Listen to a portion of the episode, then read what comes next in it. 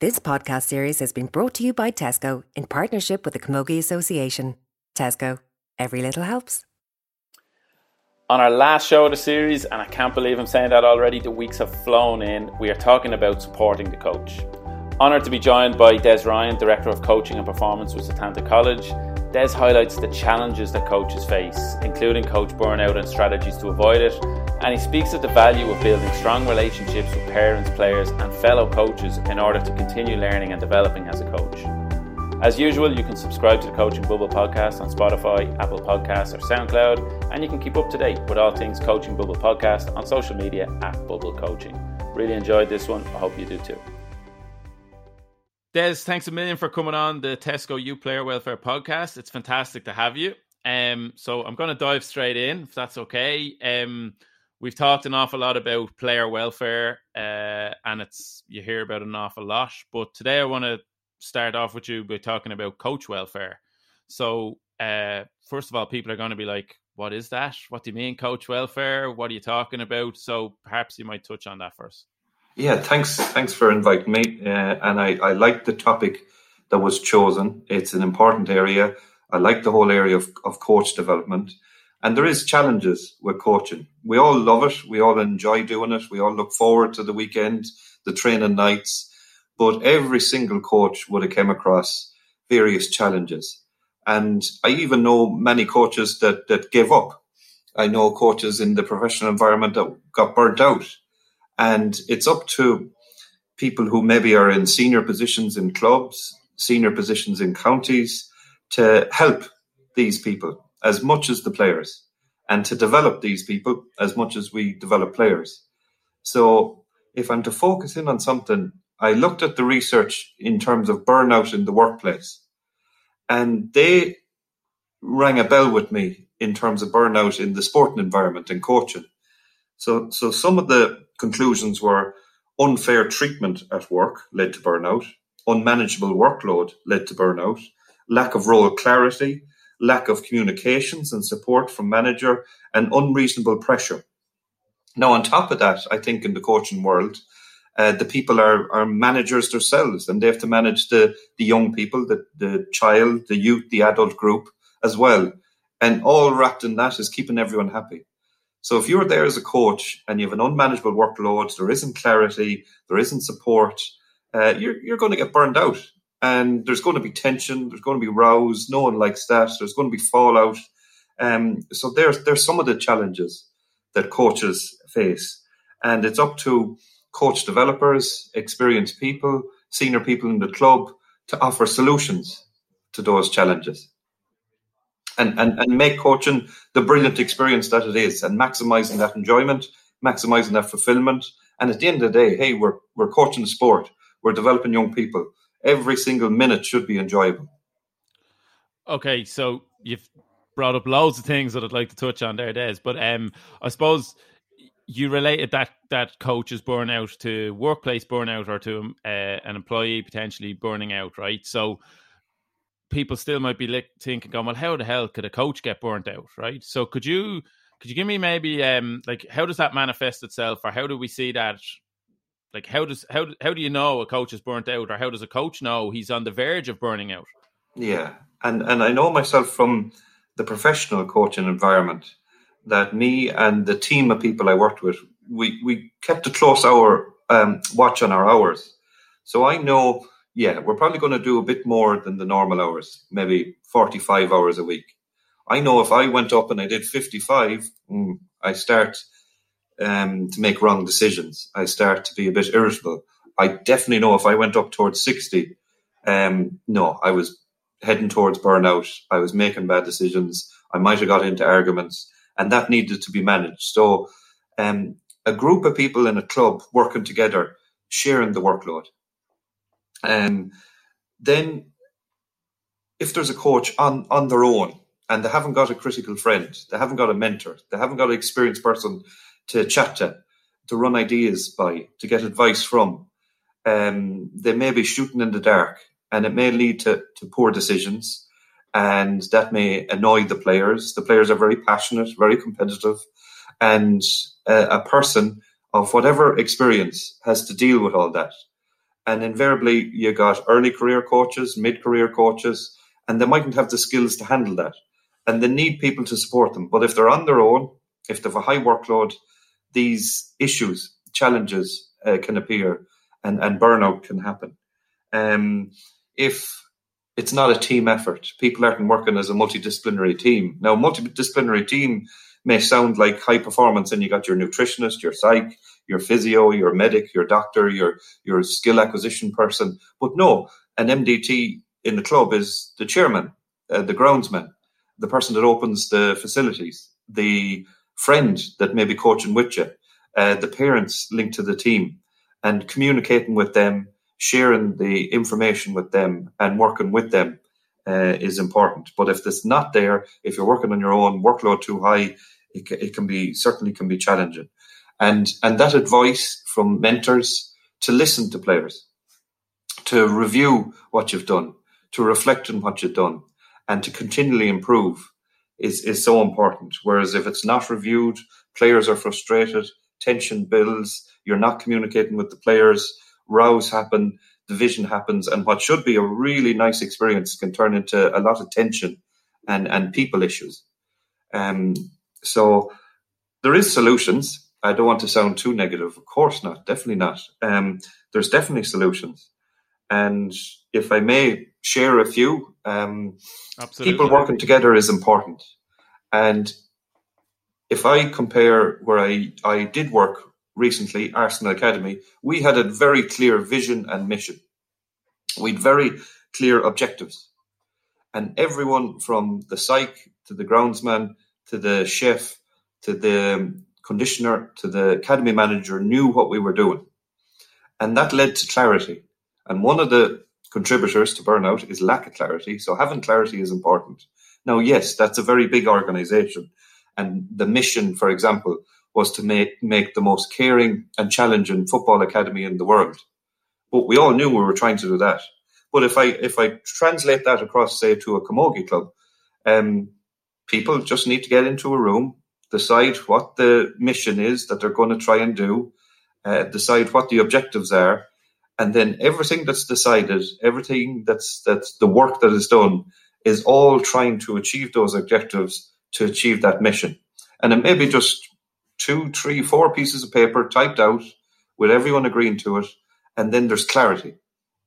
And that can grow on to strategies, that can grow on to tactics, that can grow on to key performance indicators, but we're heading towards more of a, a full time professional environment.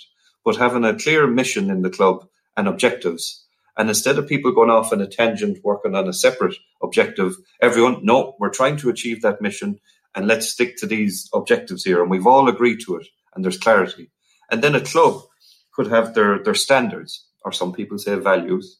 And where I, I was working, it was discipline, humility, respect.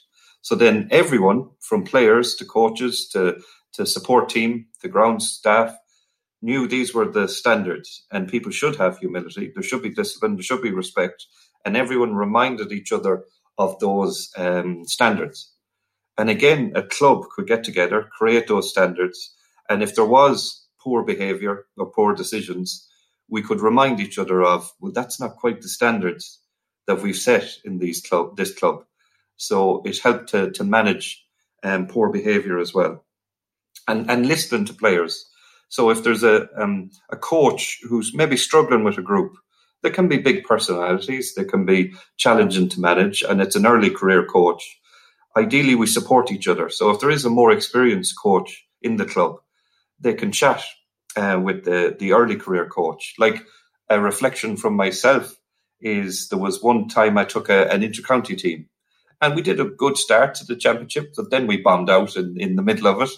And at the end of the season, I may have been a bit young, overconfident, thought exactly what I was doing was, was perfect. We had a good season the season before. But the players said to me at the end of the season, geez, Des, we could have trained a bit harder. And then I went, oh God, I should have listened to these guys in the middle, at the start, right through the season. And from that moment on, I went, right, every so often, I need to have a sit down with a group, a small group, individuals, and get some feedback from the players and be an open environment so they have an opportunity to, to say, now, uh, the player may not always be correct, Uh, the coach may not always be correct, but somewhere in the middle is usually the, the answer that, that creates a nice environment for both. And listening is the key. So often we feel as coaches we have to be the leaders and, and we know the answers and we know the session. But the humility, that standard that was, was in Arsenal Academy is good for creating that, that listening. And, and that helps uh, create a high challenge uh, and high support environment. So we're pushing them really hard in the sessions, overload them from a technical, physical point of view, but then a high support when we're listening to them at a different stage in the season, different stage in the week, and providing both. Often, if it's too high challenge, too high support, it may not be the right recipe, but a combination of both is good.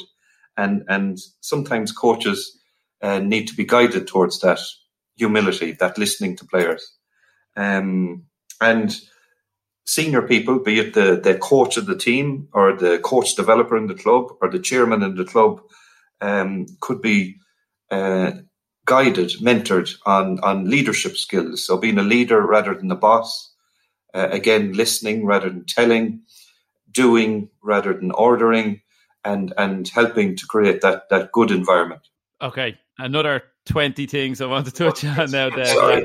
No, no, don't be sorry. There's fantastic stuff there.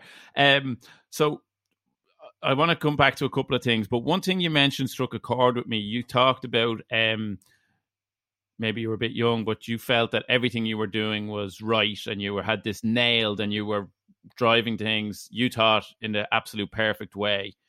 I suspect there's an awful lot of people who are the opposite of that, who are continually questioning themselves Am I doing the right thing? Maybe a little bit of imposter syndrome in terms of, for example, maybe we're talking about parents who are coaching a, a, a youth team or something like that, that they don't feel that they're qualified for the role. So, I wonder, could you come at it from that side and, and maybe frame it uh, how those people could potentially gain confidence in what they're doing or, or or maybe how, how to how to because oftentimes that, that imposter syndrome is, is is not founded well. But I think mm. that um, if we maybe come at it from that way, it might resonate with some people. Yeah, good good point. Uh, and and that reminds me of my my first year in, in professional sport. I, I literally wasn't ready for it. I may have been having those thoughts. Um, I was I thought this is crazy. It was it was early years in Connacht rugby there was cutbacks. I was with the academy. Uh, an opportunity came with the first team. I was literally two years out of college, and but I had a good mentor. So to help with what you mentioned, having that mentor and his style, and I've I've um, grabbed a hold of that style as well, is literally push the people in the pool. Now it's it's high challenge, but there's also high support. He's there at the side of the pool. He's there to pull me to the side if I needed to. So he knew I got to get coaching. He pushed me in the pool. I did things, and every literally three, four weeks, we sat down, we were chatted. He was my is my critical friend, and but he did it in such a nice way and such a supportive way. And it wasn't, I know all this. Look at you should do this. He actually never gave me the answer, just chatted through it with it till I figured out what the next stage should be and guided. So that will be with people. Um, it's it's super just to try. But then if you can find an experienced ex player, another coach, someone that's done it for a bit longer than you, uh, build a relationship, have that genuine critical friend um, is the term that's used out there. But these mentors, these friends aren't really that critical. They're just someone to, to use as a sounding board and chat through the session, uh, the week, the month, the season um, at regular time points and it's it accelerates development so quickly. You literally get past all those feelings that you mentioned really quickly, and then you're on to the next stage. And there's new concerns and, and new challenges and tasks that you have to do. Your first match away, your first tour, your first weekend away with a team, and you do the same process. And you, you do it and you have your meeting maybe before with your mentor and after with your mentor, and your next trip is going to be even better um, I, I, think helps a lot. And, and myself, I've I've numerous mentors. I've three definite ones: uh, Liam Hennessy, John Tobin, and Stephen Aboud, all from different types of, of backgrounds and, and sports and areas. But at work, um, I had plenty in, in Arsenal Academy with Paddy, Perry, people I worked with closely, and they may be slightly less experienced than me, but I still gained loads from people that may have been in the game a shorter period of time than me. Yeah, because I, I, I, just think it's a, a really interesting point. I love the phrase you say critical friend in terms of having that person you can bounce stuff off and who will be honest with you. Um, and, and I think that's massively useful. But I think it's something that we miss a trick with, particularly in, um, for example, my own background is in GAA, and I think like GAA clubs have like there's you're an under 13 coach, there's an under 14 coach ahead of you who's just gone through what you've gone through. There's a under 15s or a 16s coach who's done it two years ago. And missing out on that community of practice, even just within clubs, I think is a huge um, I think it's something that we've we've we've it's a big miss from from that if that makes sense. You, are um, right, and and you mentioned a few good stages there because often we look up to intercounty, we look up to the senior team for the experts, and no, oh, it's so different at the child, it's so different at the youth stage, it's so different at the adult stage, and often the experts for what you need at that stage in your career, if you are looking after the under 12s, is that person in the community who looked after the Camogie team under 12s for the previous five years. And they'd know much more than the intercounty Camogie manager in this hypothetical situation um, on how to manage young teenagers.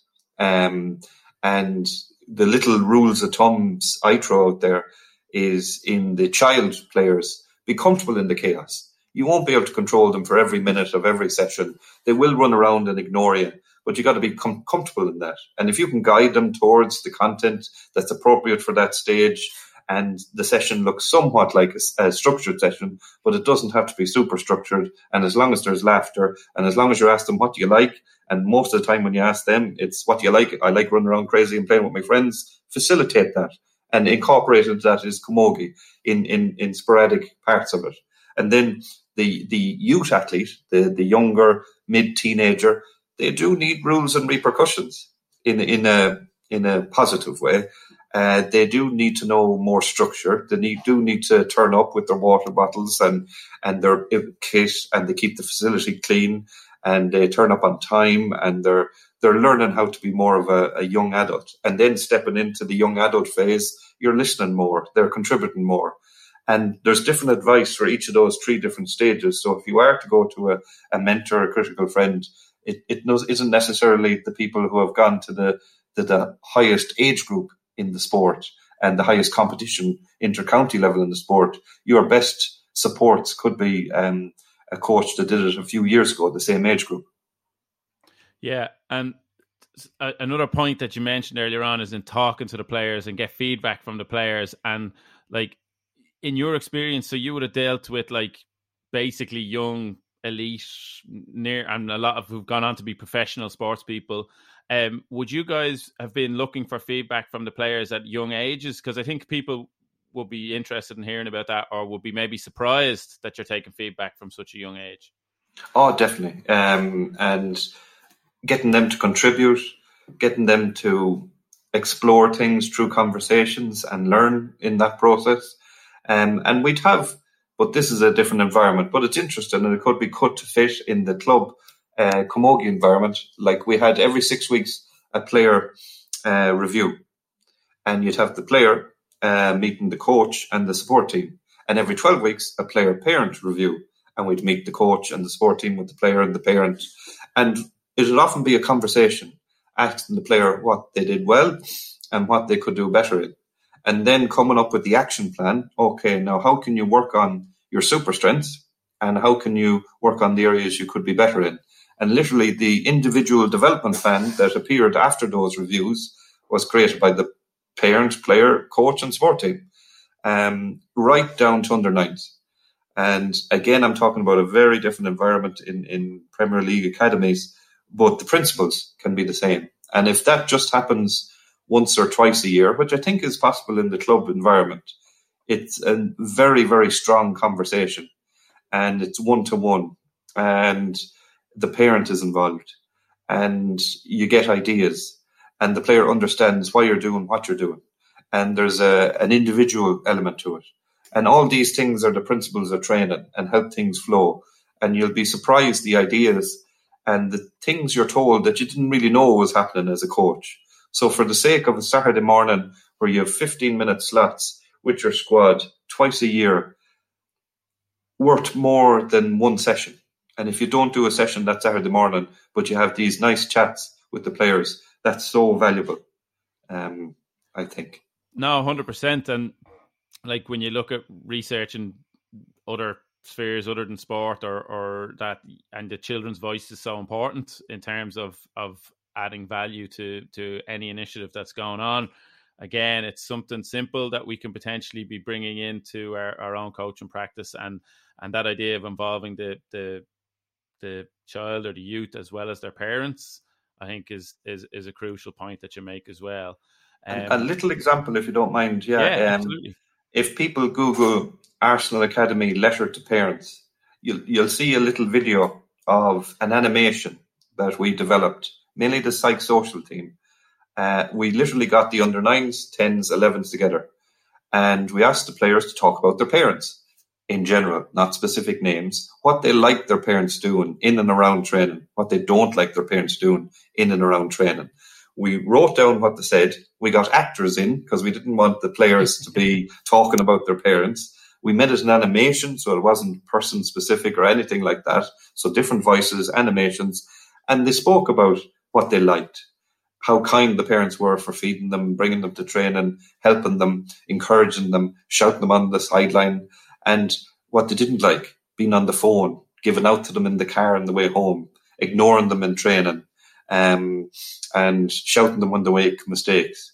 So a very powerful three minute video that's um, created by these young people. Players are so, so clever um, and made a, a good positive impact on the parents. And when we showed it, in parents' inductions, you could see the mothers elbowing the fathers and, and the guilty parties, it seems to be in the majority um, of the not so good um, behaviours that the young people of only 9, 10, 11 highlighted themselves without us structuring it, adding to it, creating it. So they're really clever. And the amazing things I saw on lockdown with the under 12s and 14s I mainly looked after during lockdown with the online that everybody did. But we had them doing mindfulness. We had them analyzing movements in uh, games. Uh, they're so clever and they've so much to offer. So the, the listening and, and the reviews with them is, is, is vital. Yeah. And I think while, while at the start, you may not get a huge amount of feedback, but as they hear they're being listened to, you get that voice coming more and more through. I think exactly. Um, yes. Yeah. So uh, again, a couple of things you talked, you, you touched on. So dealing with as a coach, uh, and also then uh, sort of two prongs to this question. So as a coach, but also as a parent, um, the pressure on coaches or the the maybe their con- misconception that it has to be winning versus participation or lifelong participation or retention. How did you deal with that in an elite environment, and how do you think that that could come across into maybe into more of a volunteer or more of a uh, community? Yeah, sure. And we we know well in my days in Arsenal Academy that not every player is going to be a professional footballer, and we had to emphasise that point and to help prepare the player for whatever is ahead of them. So we built that into our vision. And our vision was strong young gunners. Now that means the player is strong enough to cope with getting a big contract in the Premier League, not getting one, not having a career in football, having injuries, uh, not being selected, being very, very, very successful very early, and coping with all of the above. So um, that was shared with the parents, that was shared with the players, that was shared with the support people uh, and the coaches, and it was regularly discussed. And the awareness that not every player is going to make it as professional footballer. So uh, education is so important. The developing the person is important, um, and the holistic part of of the journey is so important. Um, so there was equal importance paid to, say, psychosocial events uh, education, periods and the physical and the technical tactical. Um, now, education on long-term athletic development, I think, is important. And there's many different models out there, but they basically come back to the same principles of getting as many people as active as possible out there. And I think there's a mind shift slowly happening. Instead of the club environment in the community trying to make the senior intercounty star or winning that under 13 championships, there has to be a great awareness of the activity levels, the obesity levels, the inactivity levels that are out there. And there needs to be more diverse goals in the development of young people, like achieving the World Health Organization minimum guidelines for physical activity, reducing screen time, better nutrition habits, um, increased physical activity. Um, we're, we're, we're not achieving those. Only 11% around the world is achieving the minimum requirements by the World Health Organization for children. And one in three children could be obese by the age of 11 very soon. And these have to be hitting home as more important than creating an intercounty star or winning an under 13 championship. And Camogie uh, teams, clubs are so vital for solving those problems, for achieving those new goals of more activity, better nutrition, reduce, reduce screen time, and that'll have a massive effect on the community and having as many active as possible for as long as possible. And yeah, it's enjoyable to win, and young people will naturally be competitive and naturally um, go to win that game, and and we can encourage that, but we manage afterwards. We we compliment and celebrate success, but we also celebrate achievements, and we try to achieve new things like helping other people in the community be active, which uh, Camogie and all Gaelic games are very good at. So I think there has to be a mind shift. I think it's shifting slowly. I think it's different to what it was in my day, where there was good and not so good, robust coaching. And children and young adolescents are, are different, and we have to accept they're different. And there has to be a greater awareness of we've got a huge problem here. And every single one of those young people on both sides are important, and we need to keep them active. And we need to create an environment where they want to be there, and we need to keep them there as long as possible. Um, and that's all wrapped up in in all the more and more research that's becoming available in long term athletic development, and people realizing that people blossom at different stages, understanding maturation. And Brian O'Driscoll didn't get picked for his under 15 team but he was one of the best players um, that's ever been seen in Irish rugby. And Damien Comer didn't get picked for the minors in Galway, but he's one of the best players at the adult level now. And so, given equal opportunity for all players to be as best as they can be, and keeping them involved in different ways for as long as possible. Yeah, and and really good points. And as you say, it's it's more important. You are actually giving a coach's role in, in the way you talk about there is actually giving kids a healthier lifestyle and potentially a longer life just purely by the giving them those habits and and as you said the nutrition the the good habits for keeping fit for keeping active and it's actually going to stand to them well into their hopefully long uh, long life. Um I just have one one more question before we finish off uh, because it's been brilliant so far. Um but as a coach often faced with different challenges around we've talked about the winning versus participation and stuff like that. We've talked about the different emotional toll that that, that it can take on a coach and how it can be a lonely place sometimes. I suppose uh, my last question is let's say i'm the coach of a under 13 or 14 camogie team and uh, i have a load of girls who are playing but they're playing loads of other sports as well okay? So how does that fit in the overall scheme of things, or how should I be trying to? Should I be trying to get to get? I'm being a little bit devil's advocate here. Should I be trying to get girls to to like my sport better, or or how should we approach that? Yeah, because I was talking to a relation just last week, and we were talking about the return to sport period, and the Gaelic Games put a huge effort into easing back in, leave them wanting more lots of advice, lots of key phrases. And he said to me, "Just that was good. Yeah, that was easy to follow." And the daughter, but he said the the Gaelic Games teams did it really well.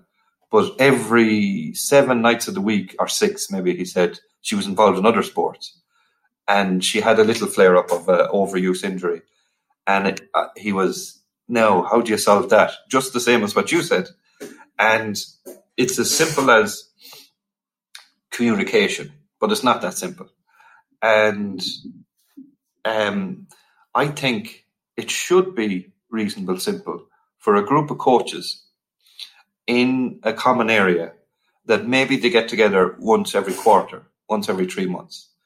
Maybe they share experiences and benefit from a, a, a peer chat. And, and maybe there's solutions and every environment and every team, every individual will be different. And maybe they come up with, okay, you have that player on that night, we have that player on that night, and the player doesn't do double that amount because there is issues with overuse injuries for the better players that are with many sports that are there often. So we've got the problem of young players doing too little and then the sports stars doing too much. And coaches need to get together. And once they do, they share ideas. Once they do, other more ideas come from it. Um, but I'm making it sound simple, and it's not. And sometimes coaches can be um, hesitant, protective, uh, distant, and we've got to break down those barriers. And there's a lot of progressive coaches out there. I've spoken to plenty, um, and maybe it's just one person from each of the sports teams get together, and and that ties up with something that I wanted to share as well about the reviewing. And we had a, a simple term where I was that every Monday we go what okay, what is the problem? Right, the player is training six days a week. So what? Well, the player can get overuse injuries. Now what? Okay, now what is that we take away one of those days, and okay, the player won't do soccer that day that week. The player won't do Gaelic that week, and the player won't do um, swimming that week. And now you've done a review with a simple what, so what, now what, and there's a solution. And there can be more detailed reviews as well internally uh, for other challenges that the coach needs to solve, like using the word review, reintegrate to the group, get everybody together, evaluate the objective. Okay, what were we trying to achieve? Visit through questions, V, integrate the, the group, invite people to speak, then establish the agreements, E, and then W, what happens next. So those two simple little review um, uh, ways of doing things can help. But you've brought up a very important point. But I think it's up to coaches to be responsible, and it may be one person from each sport get together every quarter and agree on helping those players. Because yeah, there is some sports uh, stars at young age groups doing too much, and it can yeah. lead to problems and I think it's a it's a really good answer as well, Des, because you you've spoken really common sense language, and it's also lets us as coaches take the responsibility and not have a 12 or 13 or 14 year old having to be making those decisions so i think it's really really common sense stuff when we when we talk it out and it but i also think it's a message that we need to we need to be getting out there a bit more. Um, i'm very conscious of time. Uh, you've been brilliant so far. Um, i'm going to come full circle and come back to the very start.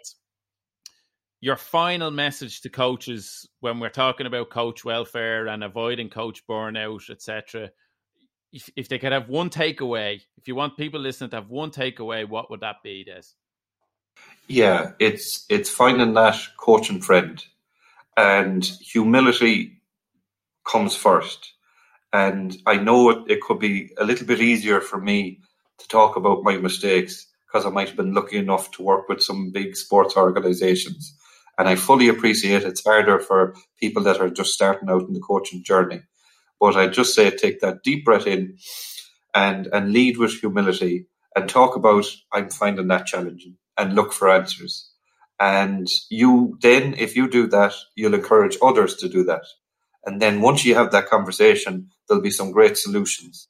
And that problem, that challenge will be in the past then, and you progress as a coach. So yeah, um, asking people for help, stepping forward with humility, uh, will lead to very good things. Yeah, and I like it. I think it's a it's a brilliant way to finish, and uh, you can you can sense the humility coming through the uh, coming through the, the computer screen as well. Des, can't thank you enough for giving up your time. Um, it's been brilliant. There's so many we could speak for hours here. So many different points we could touch on, but I think there's loads for people to take out of it. So thank you very much. This podcast series has been brought to you by Tesco in partnership with the Camogie Association. Tesco, every little helps.